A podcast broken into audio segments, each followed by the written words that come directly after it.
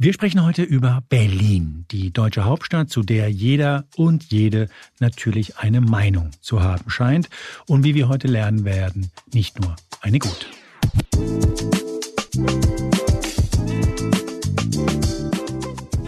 Hier ist Moreno Plus 1, der Interview-Podcast Spiegel. Mein Name ist Juan Moreno und das ist mein aufrichtiger Versuch, keinen Laber-Podcast zu machen.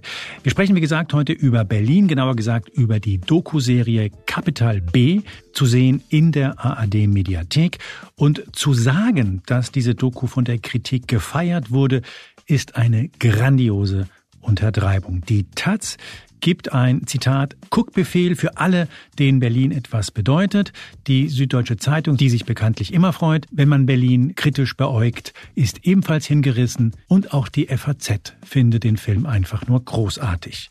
Verantwortlich für diesen Film ist Florian Opitz. Der Mann kann nicht mit einem, sondern gleich mit zwei Grimme-Preisen für Dokumentarfilm aufwarten. Und Florian Opitz gilt als einer, der, wie man früher sagte, mit sozialkritischem Blick auf Missstände Missstände hinweist. Und davon gibt und gab es in Berlin immer mehr als genug. Mein Gespräch mit Florian Opitz habe ich damit begonnen, ihm einen kleinen Auszug vorzulesen, nämlich einen kleinen Auszug aus seinem Eintrag im Munzinger Archiv. Für alle, die das nicht wissen, das Munzinger Archiv ist unter anderem ein Infoportal mit Kurzbiografien bekannter Persönlichkeiten, also der Ort, den man aufgesucht hat früher, als es noch kein Wikipedia gab. Als Schüler war O. Ende der 80er bis Mitte der 90er aktiver Teil der deutschen Punk- und Hardcore-Szene. Und kurz darauf folgt, in der Jugend verbrachte er viel Zeit mit den Pfadfindern im Schwarzwald. Ja, Geht beides. Äh, sollte man nicht denken, aber äh, es hat beides, es stimmt beides und äh, gehört auch ein bisschen zusammen. Die meisten von den Hardcore, äh, Pfadfinderfreunden sind später auch im AJZ in Baden-Baden gelandet, weil ich bin in Baden-Baden aufgewachsen und da konnte man eigentlich nur entweder zur Jungen Union gehen oder äh, Punker werden. Also AJZ ist? Äh, alternatives Jugendzentrum. Also es gab da ein, ein Jugendzentrum in Baden-Baden, das war so Dreh- und Angelpunkt für alle, die so ein bisschen aus der Reihe gefallen waren. Und äh, ob das äh, Hippies, Punks waren, ähm, was auch immer. Subkul Jugendkulturen gab es damals ja noch und ähm, alles, was da irgendwie nicht in die Reihe passte, hat sich da getroffen und wir haben auch viele Konzerte veranstaltet und Technopartys gemacht und so weiter. Sollte man gar nicht denken. Heute ist dieses Jugendzentrum, das war ähm, der Seitenflügel des alten historischen Bahnhofs, heute ist das das Festspielhaus Baden-Baden wo ab und zu auch mal die Berliner Philharmoniker und andere große äh, Orchester spielen. Und du kannst sagen, ich war vor euch da. Ich war vor, ja, auf jeden Fall. Wie kam denn diese Zuneigung zu Punk, zu, ich meine, es heißt tatsächlich Hardcore.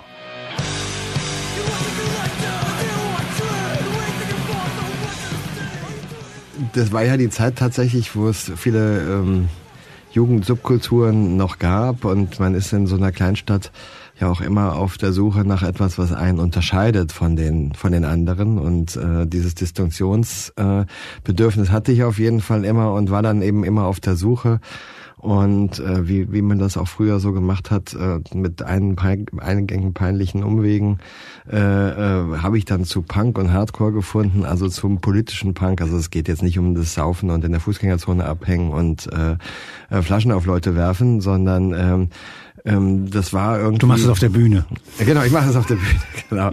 Nein ähm, und äh, und da, darin habe ich meine Bestimmung gefunden und habe sehr lange da auch teilgenommen. Ich habe in Fanzines geschrieben und in Bands gespielt, ein Label gemacht. Haben du warst Bassist, oder? Als Bassist und Gitarrist, ja. ja. ja.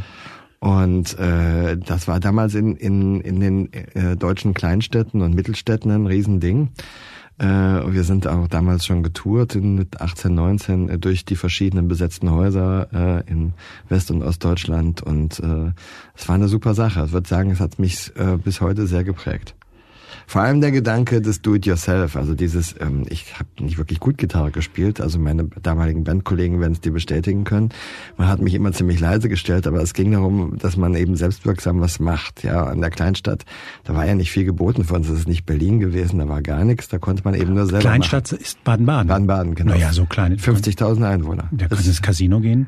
Ja, genau. Das wenn du die Kohle hast, kannst du auch ins Casino gehen. Und das war äh, ein wichtiger Aspekt und äh, würde sagen, bis heute hat mich das sehr geprägt.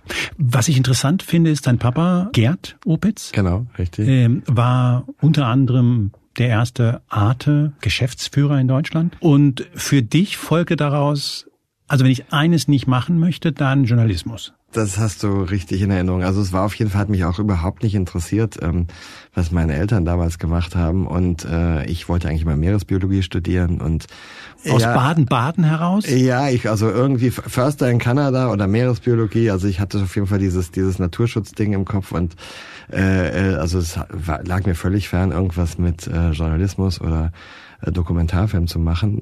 Du bist nach Köln gegangen, hast dort studiert. Genau. Ähm, auch Jura. Ganz ich erst, bin erst nach Heidelberg gegangen äh, für anderthalb, zwei Jahre und habe ein Semester Jura studiert. Äh, viele, viele Wendungen in meinem Leben. Also ich wollte dann, nachdem ich nicht mehr Meeresbiologie studieren wollte, äh, habe ich gesagt, okay, jetzt werde ich, äh, damals gab es die erste Asyldebatte in Deutschland, jetzt werde ich linker Anwalt und äh, muss es ja auch geben und jetzt mache ich mal Jura und äh, habe dann aber mir ausgerechnet Heidelberg ausgesucht als äh, Ort fürs Jurastudium, wo wirklich alle uniformiert äh, mit Barberjacken und Perlenohrringen äh, im, im Hörsaal saßen und es gab irgendwie, glaube ich, drei, vier Leute, die anders aussahen. Ich hatte damals noch ein Iro. Du bist in Heidelberg in die Jura-Vorlesung Erstsemester mit Irokesenschnitt reinmarschiert? Äh, ja, ja. Und äh, das habe ich dann aber dann, äh, wie gesagt, auch nach einem Semester er erkannt, dass es nichts für mich ist und habe dann angefangen, Geschichte zu studieren, Psychologie und Englisch. Und das habe ich auch dann in Heidelberg und Köln dann zu Ende gemacht. Ja, aber was man schon merkt, du hast es vorhin nur im Nebensatz gesagt, weil du gesagt hast, diese Punkzeit hat mich geprägt, hat mich beeinflusst. Und ich glaube, da sagt man immer so, dass die Dinge, die man in der Jugend gemacht hat, einen beeinflusst haben. Meistens stimmt es ja auch. Aber bei dir insofern, glaube ich, schon entscheidend, weil dieser politische Anspruch sich eigentlich durch eine komplette Arbeit zieht, dass du Dokumentarfilm machst, natürlich beobachtend sehr oft, aber man merkt schon ganz klar, da ist ein politisch denkender Mensch hinter der Kamera und hinter dem, was, was wir hier, hier sehen. Also ich glaube, äh, das hat ja viel damit zu tun gehabt, damals Haltung zu zeigen, also sich natürlich auf der einen Seite sich abzugrenzen, aber auch Haltung zu zeigen zu Dingen, die, die so passieren, mit denen man nicht einverstanden ist. Und da hat sich vielleicht für mich, ohne dass ich es so geplant hat, vieles ist da halt zusammengekommen. Also dieses Do-it-yourself, sich auch trauen, das zu machen, obwohl man es eben nicht gelernt hat. Ich war nicht in der Filmhochschule. Ähm, und ähm, diese, dieses Gefühl, naja, irgendwie werde ich das schon hinbekommen. Das war ja damals mit den Bands auch so oder mit dem Schreiben oder Label machen und sowas. Das ist einfach sich, sich, sich erstmal auszuprobieren und dann eben den Anspruch zu sagen, ähm, das soll jetzt nicht nur irgendwie eine Hülle sein, sondern wir wollen, ich will auch was sagen, ich will auch eine Haltung äh, zeigen zu den Dingen, die passieren. Also du hast immer wieder Filme gemacht, aber ich pick mir jetzt so mal ein paar aus, die ich tatsächlich kannte. Äh, bevor wir miteinander sprachen. Das eine ist Speed. Ich glaube, der Untertitel ist auf der Suche nach der verlorenen Zeit. Mhm, genau. Und da hast du dich mit einem Phänomen auseinandergesetzt, das ich glaube ganz vielen bekannt ist, nämlich, dass wir das Gefühl haben, wir nehmen uns immer effizienter, wir versuchen immer mehr Zeit an zu sparen und am Ende haben wir weniger davon. Ähm, ich habe ein Buch gelesen, die Habilitationsschrift von ähm, Hartmut Rosa, dem Soziologen, den ja jeder, der zuhört, kennt, weil er schon in diesem Podcast war. Genau, den kennt mittlerweile jeder. Der hatte eine wahnsinnig gute 600-seitige Habilitation geschrieben und die habe ich gelesen und habe gedacht, das ist ein wahnsinnig spannendes äh, äh Thema und das hat mich eben damals auch äh, persönlich beschäftigt weil ich da gerade ähm, das erste Kind bekommen hatte oder wir haben ein Kind bekommen und äh, gedacht habe, das ist, das ist genau das, was mich selbst betrifft. Und das Tolle fand ich eben, dass es eben nicht in so einer Nabelschau betrachtet wurde bei Hartmut Rosa, sondern dass eben ganz viel gesellschaftliche Phänomene ausgemacht hat und eben das auch mit einer äh, Kritik an unserem Gesellschafts- und Wirtschaftssystem verbunden hat, was eben auf eine permanente Steigerung ausgerichtet ist.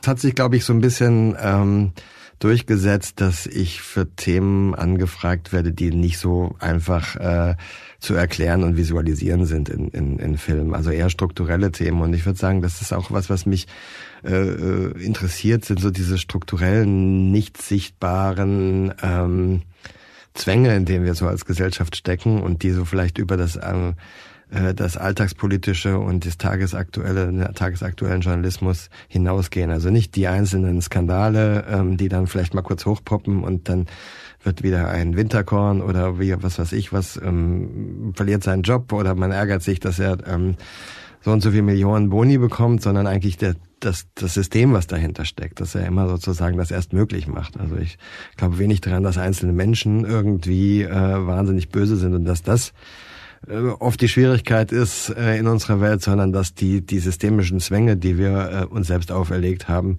oft dahinter stehen oder Entwicklungen. Und das ist das, was mich interessiert, eben dokumentarisch eben auf, aufzuzeigen. Aber das ist so ziemlich das am wenigsten geeignete Sujet, um darüber einen Dokumentarfilm zu machen, weil es ist per Definition nicht sichtbar. Sonst würde man ja sofort. Welches jetzt benennen. genau von denen? Die Strukturen dahinter. Ja, genau. Also das ist natürlich dann auch immer sozusagen das, was zu knacken ist. Also ähm, wie kann man das sichtbar machen? Durch welche Geschichte kann man das sichtbar machen? Durch welchen visuellen Möglichkeiten kann man das sichtbar machen? Und äh, deswegen dauern die Filme auch manchmal ein bisschen länger. das, was man meistens eben sich als Dokumentarfilmer vornimmt, ist ja etwas, was man im Zweifel erzählen kann, weil man es zeigen kann. Mhm. Also den 11. September, da kann man relativ klar zeigen, wie die zwei Flugzeuge in die Türme fliegen. Oder wenn du irgendeine Kritik zu den Olympischen Spielen machst, dann kann man immer noch zeigen, welche Spiele stattgefunden haben. Es gibt die Eröffnungsfeier und so weiter und so fort. Aber in deinem Fall ist es ja oftmals so, dass du runterbrechen musst, ein total abstraktes Gefühl, das in der Art vielleicht noch gar nicht existiert und dass du erst erarbeitest mit deinem Film und dann es versuchst runterzubrechen auf ähm, Geschichten, die man erzählen kann und die vor allem an die man zeigen kann. Ich finde, es ist schon schon das ganz große Gedeck, was du da auspacken musst, um das zu zeigen. Danke. Ja, ja, und da sind wir ja auch beim aktuellen Fall, der Grund, warum du hier bist. Äh, ich habe es ja im, im Vorgespräch schon gesagt, also diese Kritiken sind, die haben homoerotische Züge. Also ehrlich gesagt lesen sie sich, als ob du die alle bezahlt hättest, weil es ist so, so unfassbar hymnisch. Also so viel verdiene ich nicht, dass ich die ja. bezahlen könnte. Nein, also ich glaube so das kritischste ist äh, ein Meisterwerk und und ab dann wird gesteigert so und es zieht sich durch alle Medien.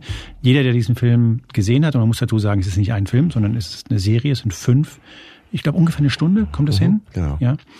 Fünf Episoden, Kapital B und du versuchst die letzten grob 30 Jahre äh, Berlins greifbar zu machen. Wie kamst du denn auf diese Idee? Mein Kollege David Bernett und ich, wir sind beide Dokumentarfilmer und als so die ersten äh, Doku-Serien mit Netflix hier nach Deutschland schwappten, äh, haben wir gedacht, das wäre doch, also Doku-Serien bieten halt einfach auch als Genre die Möglichkeit, wirklich so epische Geschichten zu erzählen. Wir sind ja sonst immer beschränkt als im Kino auf 90 Minuten, im Fernsehen auf 45 Minuten.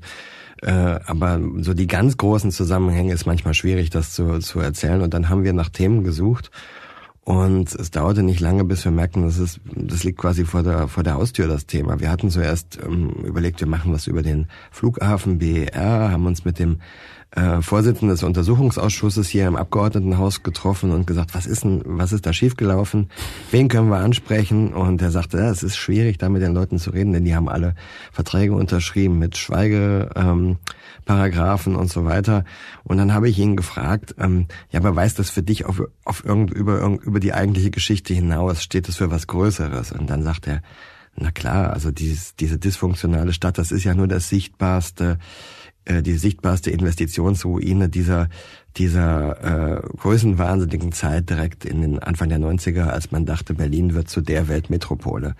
Äh, also mindestens im Range von Paris und London, wenn nicht von New York. Und das ist ja irgendwie grandios gescheitert. Und vieles, was, ähm, was heute nicht gut läuft, hat, ihren, hat seinen Ursprung da. Und da war es quasi um mich geschehen. Da dachte ich, oh, das ist natürlich wirklich eine super Geschichte, diese 30 Jahre, weil die Stadt, in der ich auch jetzt dann schon 15 Jahre lebte, die hat mich die ganze Zeit vom ersten Moment an wirklich beschäftigt. Das ging mir, als ich in Köln lebte, nie so. Da habe ich einfach gelebt und gefeiert und äh, habe auch nicht wahnsinnig über Köln nachgedacht, aber über Berlin, dieser rasante Wandel, den man da sah und diese wahnsinnig schnellen Veränderungen, das hat mich beschäftigt. Natürlich auch diese ganze ähm, historische Lust und Last, die hier, die man hier irgendwie sieht. Und äh, da dachte ich, das ist ein fantastisches Thema. Und einer Kollegin sagte ich dann, guck, geh doch mal irgendwie in, ins, ins Archiv oder in die Bibliothek und guck, da gibt's doch bestimmt ein schmissiges, äh, eine schmissige Monographie, ein Sachbuch, ein allgemeinverständliches, das das zusammengefasst hat, diese Zeit. Und siehe da, es gab nichts. An der Stelle hätte ich aufgehört. Äh, ja, und dann dachten wir, oh, oh, aber das ist natürlich dann nochmal, äh, das war nochmal ein Anreiz zu sagen, okay, jetzt müssen wir wirklich äh, tief recherchieren und wirklich eine große Serie machen. Und wir haben gehofft eben, dass wir dieses Seriengenre ein bisschen aufbohren können, weil es gab damals fast nur so True Crime Serien, die von Netflix rüberkamen und wir dachten, das bietet sich doch hoffentlich auch an, um andere Stoffe zu erzählen mhm. und so, so was gesellschaftspolitisches und ähm, das haben wir versucht, äh, behauptet erstmal allen Geldgebern gegenüber, die, von denen wir hofften, dass sie äh, in die Tasche greifen, uns, uns, um, um uns zu unterstützen. Äh, aber wir wussten es natürlich nicht, ob es aufgeht. Wenn ich sage wir, das sind mein Kollege David Bernett und ich, wir hatten die Idee dazu, äh, diese Serie zu machen. Hm. Du hast wenn man sich den Film anschaut, im Grunde dir zwei grobe Linien, es gibt noch ein paar andere Nebenstränge, aber zwei grobe Linien ausgesucht. Es geht mit der Wende startet mehr oder weniger dieser, dieser Film. Ich glaube, die erste Episode heißt äh, Sommer der Anarchie. Da geht es darum, was eigentlich direkt nach der Öffnung der Mauer passiert, beziehungsweise nicht passiert. Und du entwickelst das über fünf Episoden und sehr vereinfacht ausgedrückt, es gibt zwei Elemente. Das ist einmal das Element der, der Stadtentwicklung. Also was wird das für eine Stadt? Also was wird Berlin aus Stadtentwicklungssicht? Und das andere ist so ein bisschen die Subkultur, also das, was man gemeinhin über Berlin denkt, wie sich die Stadt anfühlt, was man so wahrnimmt, wie Berlin halt ist. Und die verwebst du sehr schön. Lass uns vielleicht tatsächlich mit dem Sommer der Anarchie starten. Die Mauer fällt, es ist 1990. Wie hat sich Berlin angefühlt? Ich glaube, es war eben die Zeit der großen Chancen. So eine Situation gab es ja noch nie historisch, dass es irgendwie zwei getrennte Städte gab über 30 Jahre, die also noch länger getrennt, aber dann durch eine Mauer getrennt, 30 Jahre lang, knapp 30 Jahre. Und auf einmal geht die Mauer auf und hm, niemand weiß, wie wird es werden. Also es war ja komplett getrennt und die Möglichkeiten waren riesig, ähm, die man gehabt hätte. Ähm, und es ist ja sehr schnell dann nach dem Mauerfall ähm, im Osten die Wirtschaft zusammengebrochen. Auch im Westen hat sich einiges geändert. Die ganzen Subventionen fielen weg. Und es waren für die einen große Chancen, diese Brachen irgendwie zu nutzen, also für Leute aus der Subkultur oder aus der Techno-Szene äh, oder auch Hausbesetzer, diese, diese Brachen zu besetzen und irgendwie kulturell irgendwas drauf zu veranstalten. Und andere, vor allem aus dem Westen, haben natürlich die Möglichkeiten gesehen, die sozusagen zu äh, Profit äh, zu machen, sich diese Grundstücke zu greifen. Wir haben ja auch einen Bauunternehmer, äh, Roland Ernst, der gesagt hat, dass die Mauer fiel und wir haben uns gleich mit den Banken zusammengesetzt und haben gesagt, da müssen wir uns irgendwie die Filetgrundstücke sichern. Und äh, da, da wussten die äh, die Leute im Osten noch nicht mal, ähm, also man konnte noch nicht mal sagen, wem gehören die eigentlich. Äh, da, da war schon klar im Westen, das wollen wir uns sichern. Die also ganz gleich, wem sie gehören. Ich kann euch sagen, wem es gehören wird, nämlich uns. Nämlich uns, genau. Die haben also gleich Milliarden in die Hand bekommen, um sich eben diese Filetgrundstücke zu sichern. Da war noch nicht mal irgendwie das Prozedere geregelt, ähm, ähm, wie man das macht, weil es gab keine Grundbuchämter in, äh, äh in Ostberlin, es gab keine Grundbucheinträge, es war alles Staatseigentum eigentlich. Und dann hat man sozusagen erst ein Prozedere entwickeln müssen, aber es gab natürlich schon die Leute, die wussten, das, das, das, das wäre schön, wenn das, äh, wenn wir das haben könnten und entwickeln könnten. Und, und so war es eben ein großes Eldorado für äh, ganz unterschiedliche Leute. Die einen mussten sich erstmal die Augen reiben, weil ihre bisherige Existenz verschwunden ist von einem Tag auf den anderen. Sie haben ihre Jobs verloren. Äh, ähm, sie hatten Existenzsorgen und hatten überhaupt gar keine äh, Gedanken daran, ob sie sich jetzt die Wohnung, in denen sie leben, äh, kaufen können oder sowas. Das war ja damals äh, gar nicht in, in den Gedanken von vielen Ostdeutschen.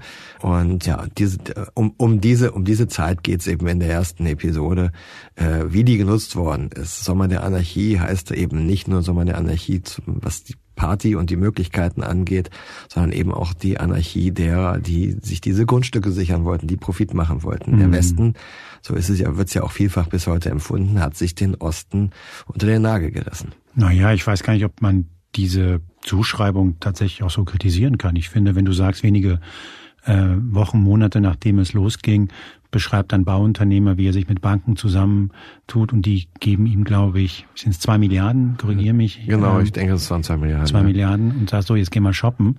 Äh, und es ist noch gar nicht klar, wem das Zeug gehört, aber du kaufst alles, was nicht rechtzeitig auf den Bäumen ist. Ähm, dann kann man schon sagen, glaube ich, dass der Westen da ziemlich zugeschlagen hat.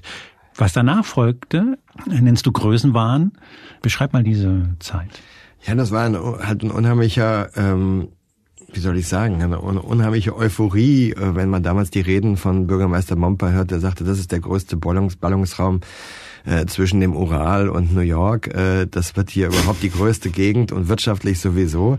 Äh, dann, dann Renate Künast hat so schön gesagt, das ist irgendwie mit ihm weggaloppiert. Und so ging es, glaube ich, vielen Politikern. Die haben natürlich die Möglichkeiten gesehen, die Berlin ha mal hatte und wollten die eben äh, äh, mit der Brechstange wieder zurückholen. Aber es hat sich ziemlich schnell gezeigt, dass sich im Grunde genommen äh, niemand so richtig für Berlin interessiert hat. Also die ganzen Firmen, die man dachte, die jetzt sofort ihre Sitze nach Berlin verlegen würden, Mercedes-Benz oder die Deutsche Bank oder so, die kamen einfach nicht. Die haben sich nicht sonderlich für diese äh, muffelige Westberliner Kleinstadt und Ostberlin war, lag ja auch in, noch in, in Trümmern in vielen ähm, Gegenden interessiert, sondern die haben gesagt, na ist ja schön, dass das jetzt irgendwie alles frei ist, aber äh, also was sollen wir jetzt hier so groß investieren? Da ist ja gar keine Infrastruktur.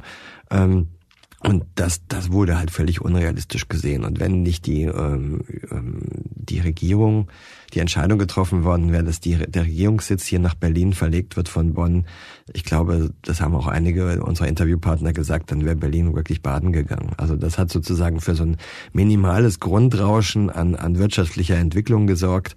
Aber es ist eben nicht zu den großen äh, Firmenumzügen von Konzernen und so weiter nach Berlin gekommen, wie es erwartet worden ist. Weil das war schon der Glaube. Der Glaube war, jetzt ist Deutschland wieder vereinigt, wir sind im Zentrum als Berlin und darum werden sich alle, wie früher, die Deutsche Bank war mal in Berlin, genau. ähm, werden sich alle wieder früher oder später zu uns äh, bekehren lassen und kommen dann zurück dieser Größenwahn, diese Arroganz, die da in den ersten Jahren, glaube ich, eine Rolle spielte, ob das in deiner Wahrnehmung etwas gemacht hat mit der Wahrnehmung, die Deutschland, Restdeutschland Anführungszeichen, zu Berlin hat. Ich glaube, das hat sicherlich einen Zusammenhang. Ich glaube, der Größenwahn, der ist ja im Wesentlichen nicht von den Bürgern gekommen, sondern von diesen, dieser bestimmten Politikerkaste, gleich welcher Partei, vor allem der beiden großen Parteien, die hier immer eine Rolle gespielt haben, CDU und SPD, SPD.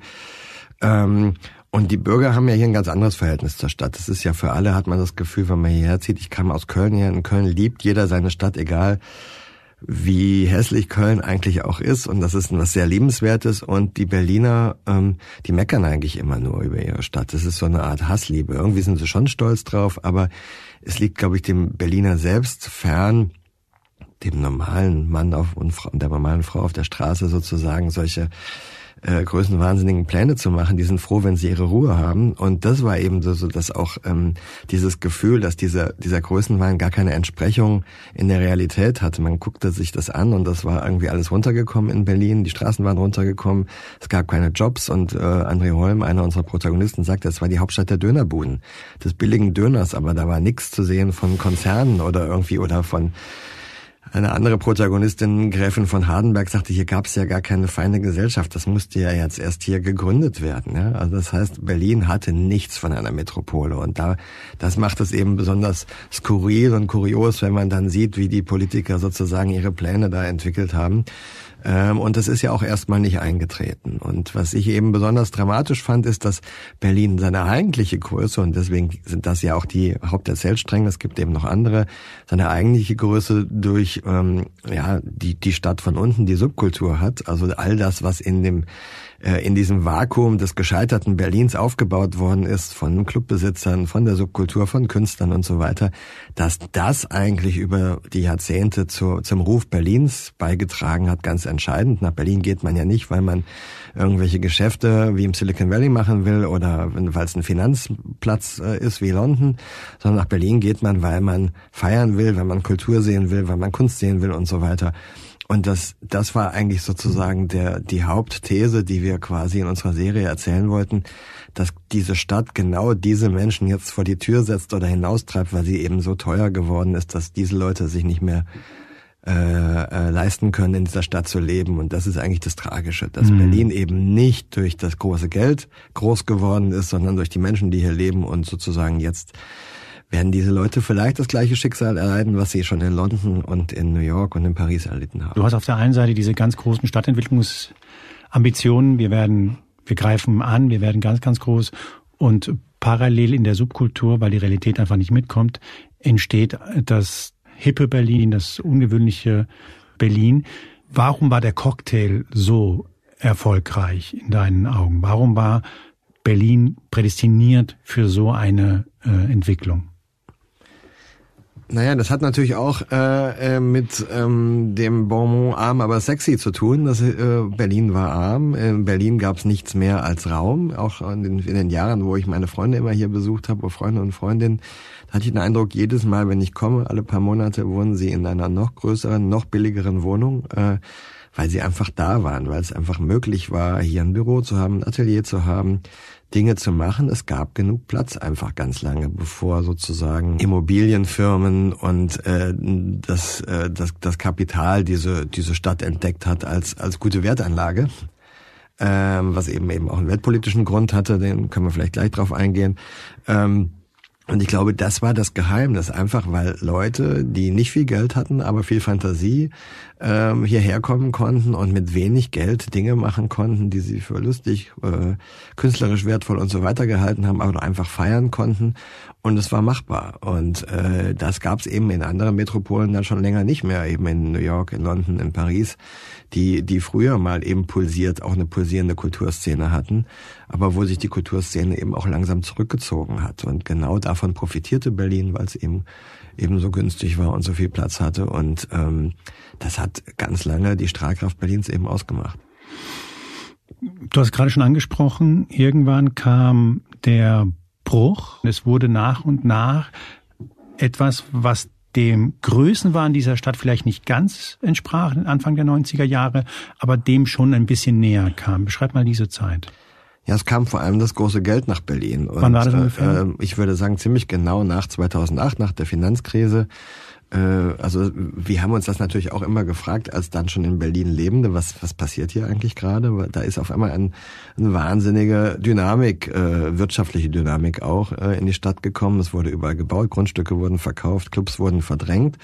Und das hing damit zusammen, dass nach der Finanzkrise eben viel Geld angelegt werden musste, was eben nicht mehr äh, in, in den klassischen Finanzplätzen angelegt werden musste, sondern das musste irgendwie äh, sicher geparkt werden. Und dann hat, hat man sich eben weltweit umgeguckt, wo kann man günstig Immobilien kaufen und hat festgestellt, in Berlin kann man den, ein, ein, ein Mietshaus zum Preis einer Garage in London kaufen. Äh, das kann gar nicht weiter runtergehen, als es ist. Also parken wir unser Geld da und ab da sind Milliarden nach äh, Berlin in Investitionen geflossen hier und man hat eben versucht, ähm, äh, äh, alles zu kaufen, was nicht nied- und nagelfest war. Und die Stadt, die immer noch äh, relativ pleite war, hat eben da auch mitgemacht und hat die öffentlichen Grundstücke gerne an meistbietende Investoren verkauft. Und damit ist sozusagen das neue Berlin entstanden, was es bis zur Pandemie ähm, immer weiter gewachsen ist. Durch die Attraktivität ähm, und durch das viele Geld und auch die Attraktivität der Subkultur, das ging ja noch eine Weile gleichzeitig, sind auch immer mehr Leute nach Berlin gekommen. Berlin hat natürlich auch ein sehr liberales Klima. Das hat dazu geführt, dass auch viele Exil Communities sich hier im, äh, in Berlin gerne aufhalten. Und so ist Berlin tatsächlich dann gewachsen und sogar über das Maß hinaus, was man lange für vorstellbar gehalten hat. Das sind immer mehr Leute nach Berlin gekommen. Aber es wurde eben auch immer enger und sozusagen das Wohnen, Leben, Existieren, Arbeiten wurde immer teurer in Berlin. Mhm. Du hast mit vielen Zeitzeugen gesprochen. Ich würde dich gern zu einem befragen, nämlich dem ehemaligen regierenden Bürgermeister Wowereit, der, der diesen Spruch arm aber sexy geprägt hat. Wie denn deine Meinung zu Wowereit?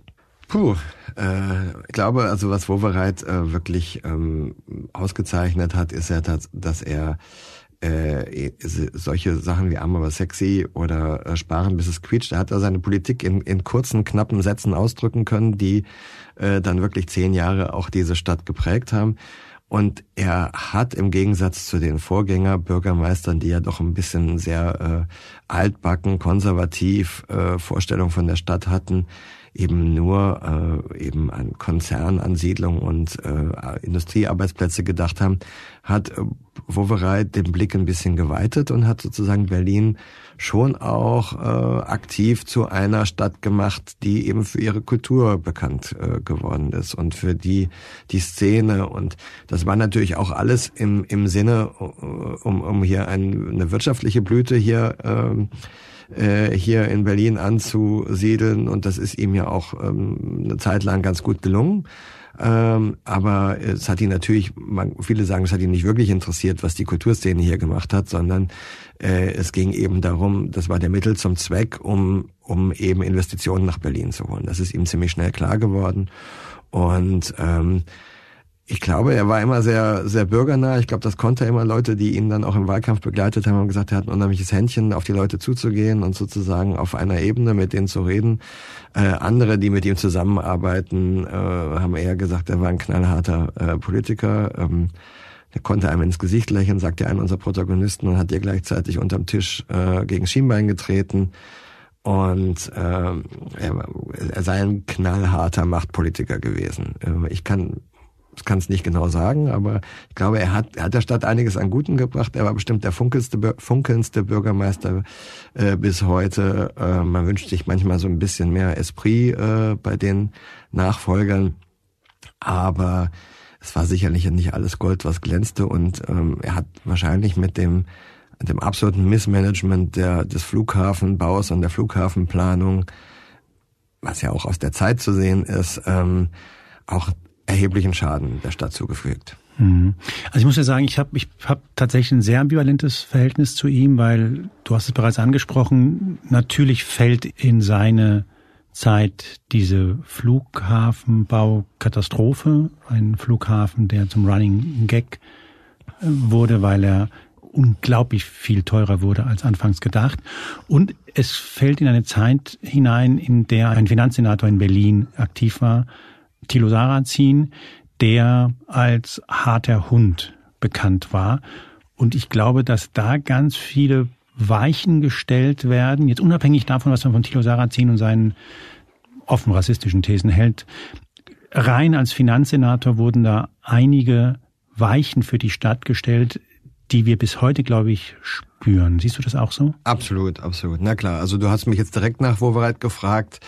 Äh, natürlich, wenn man das, das Kabinett anschaut oder seinen Finanzsenator, das hatte was auch von Kettenhund. Der Wowereit hat die gute Miene gemacht äh, zum bösen Spiel von Sarrazin, der eben also knallhart gespart hat und ja so gewisse autistische Züge hat. Äh, also dem sind sozusagen äh, äh, ähm, menschliche ähm, Erwägungen, glaube ich, fremd, ähm, sondern er hat einfach gesehen, das ist das Problem, so viel muss gespart werden und hat das im Grunde genommen ohne Rücksicht auf Verluste durchgezogen. Und Nenn mal Beispiele, weil du arbeitest das super aus in deinem, in deinem Film, wo das klar wird, was das eigentlich bedeutet. Du hast es vorhin schon mal angedeutet. Die Stadt hat einfach alles privatisiert, was so ging. Aber die Stadt hat alles privatisiert, was ging. Es wurde alles verkauft, was nicht nied- und nagelfest war. Ähm, die waren natürlich auch hoch verschuldet und äh, es ist natürlich auch not, notwendig, aber man hat das eben sehr kurzfristig, äh, kurzsichtig gemacht und unter anderem ist eben auch äh, ein Problem dadurch entstanden, nicht nur, dass Wohnungen verkauft worden sind, äh, sondern es ist auch die Sozialbindung vieler ähm, mit Steuergeldern gebauten Sozialwohnungen äh, aufgehoben worden, für die die Stadt natürlich zahlen muss. Wenn sie sowieso nach einer gewissen Frist aus der Sozialbindung ausfallen, muss die Stadt Geld bezahlen, damit Mietwohnungen weiter Sozialwohnungen sein können an die Investoren. Das hat Timo Sar Thilo Sarrazin damals aufgegeben.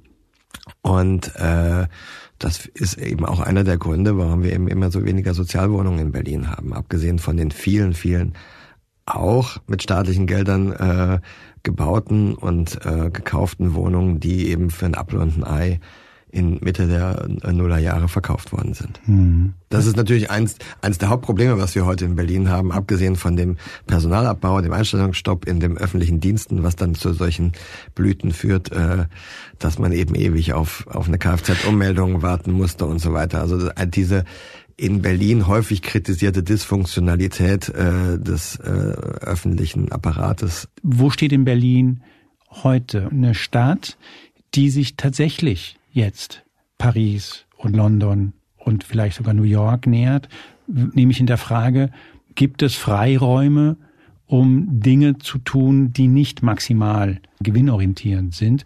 Uh, it depends, würde ich sagen. Also äh, was ja, wir haben ja immer nicht gewusst, wo enden wir eigentlich. Also wann werden wir fertig sein? Dann kam auf einmal die Pandemie und dann, also also wir anfingen das Buch zu schreiben für äh, für die fünf Folgen, haben wir eigentlich gedacht, wir werden in einem immer weiteren Boom aufhören, in einer Phase, wo sozusagen immer mehr Kapital nach Berlin kommt und diese Freiräume, Freiräume verschwinden. Äh, dann gab's Corona und dann dachten wir, vielleicht ist es jetzt sozusagen das Ende dieses ganzen äh, Berlins durch Corona, durch die ganzen Schließungen von Clubs. Jetzt äh, haben wir eine ganz andere Situation mittlerweile. Äh, es gibt den Krieg, es gab Corona, wir haben Corona hinter uns und wir sehen uns auf einmal in einer Phase wieder, wo Berlin voller Baustellen ist, wie Anfang der 90er Jahre. Äh, die in meiner, nach meiner Prognose äh, wahrscheinlich zum größten Teil nicht zu Ende gebaut werden wollen und voller also voller Millionen von Quadratmetern voller Büroräume ist, die äh, auch niemand beziehen wird, zumindest keine Firmen. Und vielleicht entsteht da ja wieder so ein neuer Leerstand, der genutzt werden kann. Also äh, Stichwort Zwischennutzung von Clubs oder Kultur, weil man sich ja wirklich die Frage stellen muss, äh, hier suchen hunderttausende Leute nach einer Wohnung in Berlin. Es gibt eine absolute Wohnungsknappheit. Es gibt aber wahnsinnig viel leerstehende Gebäude in Berlin. Was macht man denn damit? Ähm, das heißt, irgendwie hat, haben wir das Gefühl gehabt, wir enden wie in so einer Spirale und sind wieder an Punkt Null, wo wir angefangen haben, Anfang der 90er Jahre. Äh, die Politik hat uns auch den Gefallen getan, sozusagen. Die SPD hat wieder versucht, ähm, äh, mit äh, einer rechten Politik hier die Grünen an die Seite zu drängen, wie damals Momper auch, äh, mit der Belohnung, dass sie eigentlich aus der Regierung ausgewählt worden sind, dass sie wieder Juniorpartner von einer CDU sind, die auch nicht gerade vor äh, revolutionären Ideen äh, sprüht. Und äh, im Grunde haben wir die gleiche Situation. Ähm, ich hoffe, History ist, ist nicht, oder vielleicht in dem Fall ist Repeating. Ähm, bleibt, bleibt zu sehen, was passiert. Nur damit ich das richtig verstehe. Du beschreibst so eine Art Kreislauf. Wir sind jetzt wieder in einer Situation, in der wir alle gedacht haben, wow, Berlin wird jetzt tatsächlich äh, eine große, ein großer Player auf ganz, ganz hohem Niveau. Wir brauchen Büroflächen noch und nöcher, weil alle kommen, alle haben endlich verstanden, Berlin ist sexy und gar nicht mehr so arm. Hier lohnt sich, lohnen sich auch die Geschäfte.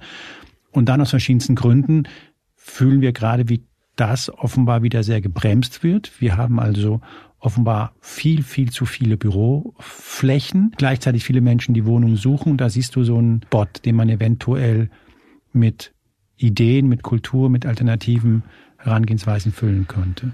Habe ja. ich das so richtig ja, verstanden? Ja, genau. Also ich, ich denke, dass wir auf jeden Fall eine, auf eine Situation zusteuern, wo wir, ähm, wo es ein großes Thema wird in Berlin, dass es einen wahnsinnigen Leerstand an Büroimmobilien gibt oder an nicht fertig gebauten äh, Betonskeletten. Also da, wenn ich einmal durch Berlin fahre, hier zu euch ins Studio, da kann ich dir also ganz viele Stellen im, im, im Stadtbild sagen, ups, was soll denn da werden? Allein am, Potsdam, äh, am Alexanderplatz waren ja drei ähm, Hochhäuser geplant. Ich glaube, nur noch eins ist sozusagen, nur noch an einem wird weitergebaut. Nein, ich denke, dass wir das, dass das ein Riesenthema nicht nur ähm, in Berlin sein wird, aber hier vor allem, weil besonders viel hier gebaut worden ist und ganz viel äh, frisch äh, fertiggestellte Büroimmobilien leer stehen. Ich wohne direkt an der Spree äh, in Mitte zu, an der Ecke zu Kreuzberg und wenn ich da einmal auf die andere Seite schaue, den Wunder auf den wunderbaren Amazon Tower, da stehen eben ganz viele Büro, Bürogebäude mit vielen vielen Stockwerken leer. Das war Moreno Plus Eins heute mit Florian Opitz. Und ich finde, dass Florian Opitz vollkommen recht hat, wenn er sagt, das Interessante an Berlin gerade heutzutage ist, dass wir eigentlich einen großen Kreis gedreht haben. Er hat es ja gerade angesprochen. Wir merken derzeit, dass die Stadt voller halbfertiger Bürohäuser steckt, die ganz offensichtlich kein Mensch mehr braucht. Im Grunde hat der Kapitalismus in wenigen Jahren also das geschaffen, was auch der Sozialismus hinbekommen hat, nämlich eine ganze Reihe von Brachen mitten in Berlin zu produzieren. Mit anderen Worten, die deutsche Hauptstadt ist ganz offensichtlich wieder am Anfang. Das war wie gesagt Moreno Plus Eins. Ich bedanke mich bei Julia Parker, bei Janis Schakarian und Philipp Fackler für die Hilfe und ich bedanke mich bei euch, ich bedanke mich bei Ihnen fürs Zuhören. Ich heiße Juan Moreno und Moreno Plus Eins erscheint wieder in der kommenden Woche und zwar bei spiegel.de und überall da, wo es Podcasts gibt.